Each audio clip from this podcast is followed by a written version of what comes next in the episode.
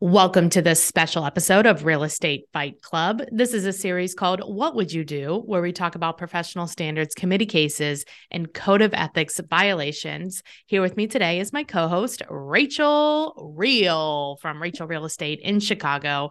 Hello, Rachel. Good morning, Jen. How are you? I'm good. Tell us, what are we? This is like an interesting topic I think we're going to discuss today. Yeah, it's an interesting topic because it, it incorporates the code of ethics as well as fair housing. Okay.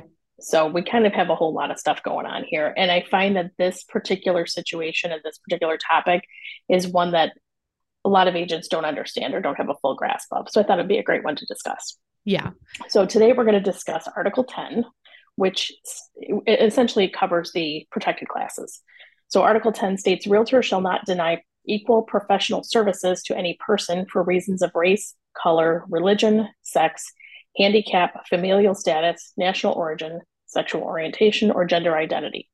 Realtors shall not be parties to any plan or agreement to discriminate against a person or persons on the basis of race, color, religion, sex, handicap, familial status, national origin, sexual orientation, or gender uh, identity in your employment uh, real estate employment practices you cannot discriminate against any persons on those on those list of things either. I mean that seems like pretty obvious right? But then yeah. Yeah but then when we're talking about like service dogs emotional support dogs like it gets really sticky and that's what we're going to talk about today.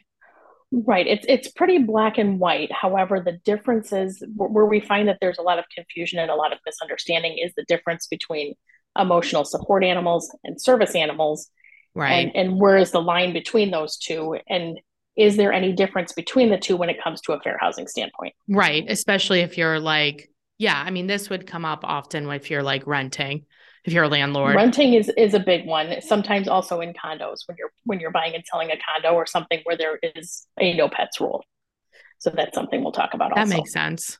All right. Well, before yes. we get into it, um, let me tell you about one of our partners. It is um, pipelineprotools.com. And what they do is they generate leads. Like we all need leads right now, right? So they generate, yeah. help us generate leads so that we can close more deals. So what they're offering to the listeners is if you go to pipelineprotools.com slash fight club, you will get a free demonstration of how we've been able to generate leads. You'll get our playbook for free. You'll get an analysis of how many leads you need to generate in order to do the deals that you want to do. And then if you want to sign up for the program, you can. Um, so go to pipelineprotools.com slash fight club. All right, Rachel. Excellent. Are you ready? I'm ready. so it, and you know, once we're done with this too, we'll put together the the graphic that we're going to talk about, as mm-hmm. well as mm-hmm. the HUD memo we're going to talk about, and all the different resources people can use to kind of get take a little bit of a deeper dive and, and refresh their their memory on this stuff. Okay. So first thing we're going to talk about is the difference between a service dog, a therapy dog, and an emotional support animal. So okay. we've got a graphic that we'll throw up on the screen here so everybody can see it.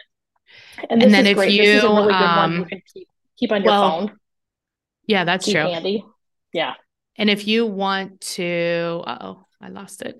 And if you want to see the graphic too, it'll be, um, you can look on our YouTube page or we'll have it in the um, vault.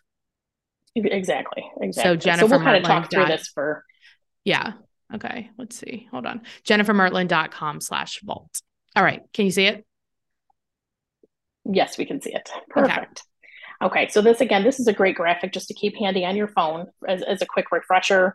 Um, you know, hey, can I, you know, does this apply to a service therapy or emotional support animal? Yes, no, or otherwise. So okay. we can kind of take a therapy animal or therapy dog out of the equation when it comes to fair housing. Therapy dogs are dogs that are used that are privately owned. So I myself have a retired therapy dog. Okay. So my retired therapy dog is a is an animal that I as a Labrador I adopted from a shelter thought, God, her disposition is so great. She would be fantastic for therapy work. Um, so I went and we did a class together. We got certified together. We never go anywhere without each other when it comes to what you're doing with the dog. So a therapy dog would go to a nursing home and visit with mm-hmm. um, elderly patients, would go maybe to a hospital, visit with kids in the ward, um, in the pediatric ward, go to a grade school and work with kids in the library or a social worker. Those dogs, if I went to go rent an apartment or buy a condo or something tomorrow, that dog has absolutely no rights when it comes to fair housing. She's okay. there strictly for to make other people feel better. So well, she sounds amazing. she is pretty amazing. so when you're looking at the graphic, the only the only legitimate rights that a therapy dog has, or, or not even rights, but what their their duty is, and it says it needs to tolerate a wide variety of experiences, environments, and people, mm-hmm. and provide emotional support and comfort to people. Yeah. That is her job. Those are her rights. That's it. Nothing else. Mm-hmm. So we'll take that column kind of out of our discussion. Right. Because they're so not protected. With, they're not protected anywhere. They have no rights when it comes to anything they're just really sweet dogs. so you now have service dogs and emotional support dogs. Okay. So when you're referring to this HUD memo that we'll share in the vault too, they're they're lumped into one big category as assistance animals. Okay. So that can mean a service dog or an emotional support animal. So a service dog is one if you see a blind person walking down the street with a dog with a harness on, clearly that dog is a service dog. Those dogs mm-hmm. go through insane amounts of training insane amounts of everything and they are matched with a particular person who has a specific need that that dog has been trained for. Okay. Those dogs can go anywhere. So they can go in housing, they can go into the grocery store, they can go to a restaurant with you. No one will ever know that they're there. I met up with a friend a while back um, just for lunch at Panera.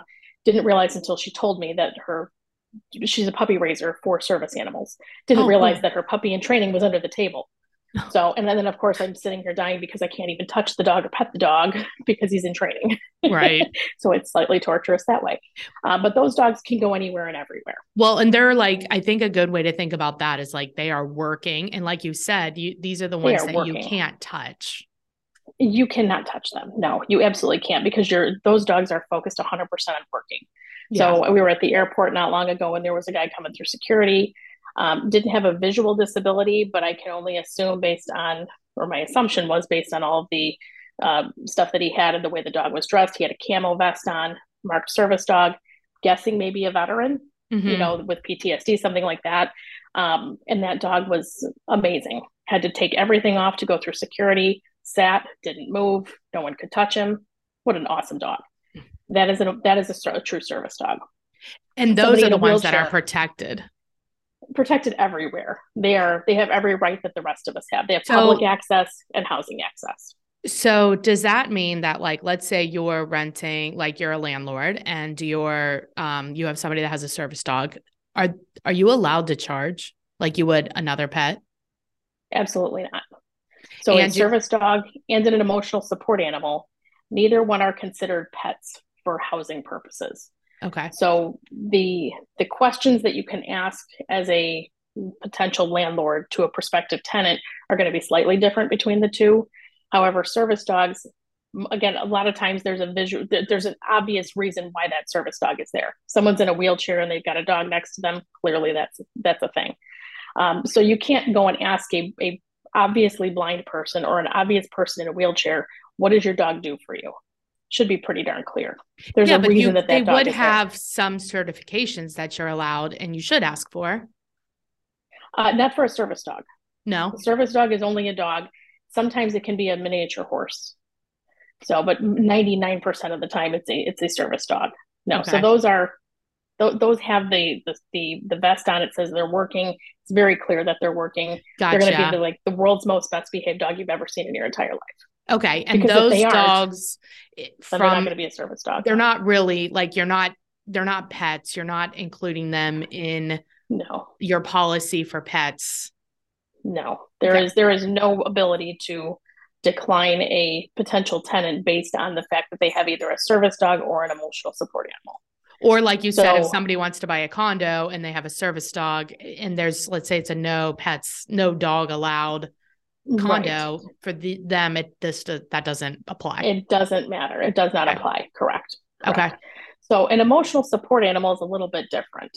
Okay. So emotional support animals are going to be covered by the fair housing fair housing guidance from hud. And if you have a, so an emotional support animal as a, as a prospective tenant emotional support animals require some kind of documentation okay because if it's not a it's not a a seeing eye dog. It's not a handicap, you know, assistance dog. It's an emotional support animal. Okay. Which can be anyone's pet. Let's be honest. It's mm-hmm. anyone's pet. Oh, yeah, Um, all dogs are emotional support dogs. I mean, I'm going to argue that all day long. Yes, when my dog dies, I will be a hot mess. Um, Right. But now they don't require any training. They don't require any kind of certification. They require nothing. So you can have a really poorly behaved emotional support animal in all reality. Right. And if you're living in an apartment complex or a condo complex or anything like that where you have shared neighbors, you're responsible for your dog's behavior. So if your dog decides to be, uh, you know, a jerk or act out or be a nuisance to other people, you're still responsible for that. But an emotional support animal can be anything Right. within some kind of reason. I mean, a peacock moving into a condo is probably not a great idea, um, but you know, So then they're not limited. So then those dogs are you're not allowed like as a landlord, they're not considered pets either. Correct. So you can Oh, have an emotional support cat, monkey, dog, chicken, snake, fish, you name it. It can be anything under the sun. but they have now- papers.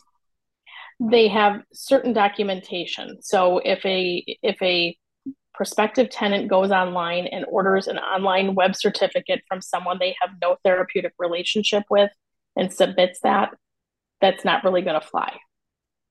An online certification where you can go online, pay a hundred bucks and get your certificate that shows that your dog was been certified as an emotional support animal is also a scam. So those are not things that you can you can use as legitimate documentation. So then what's the difference like between emotion like emotional support dogs go everywhere too then? No, they do not have public rights. So they can't Okay. go to the grocery store, they can't go to a restaurant. They have rights only when it comes to housing. Interesting. Right? Yes. So from from a from a real estate agent perspective, What's the difference then between it feels really like looking- that would really be a, looking at the same rights for an emotional support animal and a service animal, but we as agents come across emotional support animals all the time and service animals very rarely. I think I've only had I personally I haven't had one, but I had a, an agent who was working with a client once who had a true service dog. So we had, you know, kind of talked through the, uh, you know, the rights that that dog had, what the agent was allowed to say, not allowed to say, right. um, you know, in, in that whole thing. This is so interesting because it's like also a little bit confusing. The service dog feels clear. Like it's obviously is really clear, working. yeah. it's like obviously Yes. working. You're not allowed to touch it. Like that all like jives and makes sense, right? And the ther- but where it's a little hazy is like a therapy dog versus an emotional support dog. Right. They feel so very similar. well, and as a therapy dog owner, I don't have any kind of documentation from an from a So it's just a documentation. or my, or my doctor that says Okay. I need my therapy dog. My therapy dog is for other is for other people, okay. other people's therapy, not mine. Although So that's the difference. They have they Right. have this oh, but the um, therapy dogs don't have rights in housing like the emotional support dogs do. Correct. They have nothing. They just get to go where where people invite them in to, you know, intermingle with their with either their students, their patients, um, residents, those kind of things. So I only had permission with my therapy dog to go to the elementary school. So we would go to the elementary school. We read in the library. She was like, you, you would have thought the president was walking through the hallways when that dog was there. Oh, I'm I mean, the kids, what kids all came running out of the hallways. I mean, she was she was the queen. Um, but yeah, she has no rights otherwise. That's awesome. I love it. Yes. Well, um, let's wrap as we're wrapping up the discussion. Let me tell you about one more of our other partners. So, as we're headed into the new year, 2023, a lot of people are looking at coaching. They need to figure out, they want to figure out their path. They want to, you know, grow their business the way that's authentic to them, whether that means doing more deals or having more time or a combination. So, what we're recommending is um, our coach, Coach John Kitchens. And if you're trying to figure out your path, he has put together a short, quick quiz that's free. Go to realestatecareeraccelerator.com and take the quiz, and that will help you get clarity on your path. All right, Rachel, let's wrap up this discussion. So what, what I thought we could talk about are some best practices on how to deal with these emotional support animals for the most part, just because that's what we're going to see a whole lot more than anything else Right. from either a prospective tenant agent and or a listing agent representing a landlord who's got a property. okay. So from a landlord perspective, if you're representing a landlord, you want to have that conversation with the landlord at, you know, prior to listing the Right. property or at the time you're listing them. Uh, explain to them what your best practices are when it comes to it, taking in applications, date and time stamp, and then forward them as they come in. Um, explain that the, the rules around fair housing when it comes to emotional support animals. Yes, mm-hmm. you've said it's a no pets a no pets unit. However, if we have an applicant that comes in with an emotional support animal, we cannot use that to decline an applicant or charge them extra money, anything like that. Okay. From a prospective tenant position or tenant's agent position, because there is so much misunderstanding on this topic as a whole, from a tenant's perspective, tenant agent perspective, you want to make sure that you counsel your tenant to make sure that they have the appropriate documentation. Right. So I recently went through an experience as a listing agent where this was a was a situation. The tenant agent that came in had all the incorrect documentation. So she was not doing her client a real favor right. not knowing what she needed. Right. So, you know, they they submitted an online web certificate. I said or a web letter from a somebody 18 hours away that said I, I met with them for 10 minutes over the phone right. and then issued this letter. Right. That's not a therapeutic relationship, something that needs to be established. Um, you know, the agent then said, Oh, well, she's waiting on her internet certificate. I said, Well, that also is not is not enough. Um, from a tenant agent perspective, you want to make sure that you are putting your posi- your client in a position not to have a landlord discriminate against them unnecessarily. Right. So if I'm representing a tenant with an emotional support animal, my position is we're not going to say anything about this emotional support animal. We're not turning in any documentation at this point. We're going to apply like you don't have a pet because you don't. Right. It's not considered Once, a pet. Exactly. Don't give that landlord any reason to discriminate against you. Right. Go through the whole thing. Once they say, yes, you've been approved. Okay, by the way, I have an emotional support animal. Here is the documentation. Make sure it's correct. Make sure it's valid and current. They cannot now backtrack and say, now you don't have the apartment because of that or the unit. Right. So set your set your prospective tenant up for success by making sure that you don't give away that information too early and give somebody a reason to decline you for that reason. Right. That makes sense. Well, and Rachel, as an agent, you, well, and also as an agent, if you have a client, land, landlord specifically, that says, "Hey, I don't want an emotional support animal. What do we got to do to get out of this?" and I just had it happen. Um, my my answer to that was after multiple hours of phone calls trying to get off the, the, the ugly merry-go-round of the fair housing violation. I said, right. I can no longer I can no longer help you. I right. need to terminate our listing agreement. I cannot participate in that. But that's why it's important to have the conversation up front. Like, here's, absolutely, here's the I was difference. We had here's, that conversation up front. Yeah, right, right. But I can understand that's a pretty, yeah, that's tough. It is, and you know, I ended up contacting our legal hotline in the state I'm in, and I said, okay, I want to unilaterally cancel my listing agreement, mm-hmm. and here's why. And here's why. I right. said that is not a problem. Document it for for just to cover your rear have your attorney write the same thing on his own letterhead and say we're unilaterally canceling the listing agreement yeah. because you've you've asked the agent to participate mm-hmm. in violations of fair housing. Right, right. Exactly. Well, Rachel, if people have um, a referral for you in Chicago, what is the best way to get hold of you? Best way to reach me is by cell phone at 630-542-8688 or via email at rreal at dealwithreal.com. Awesome. Thank you. Thank you, Jen. Bye.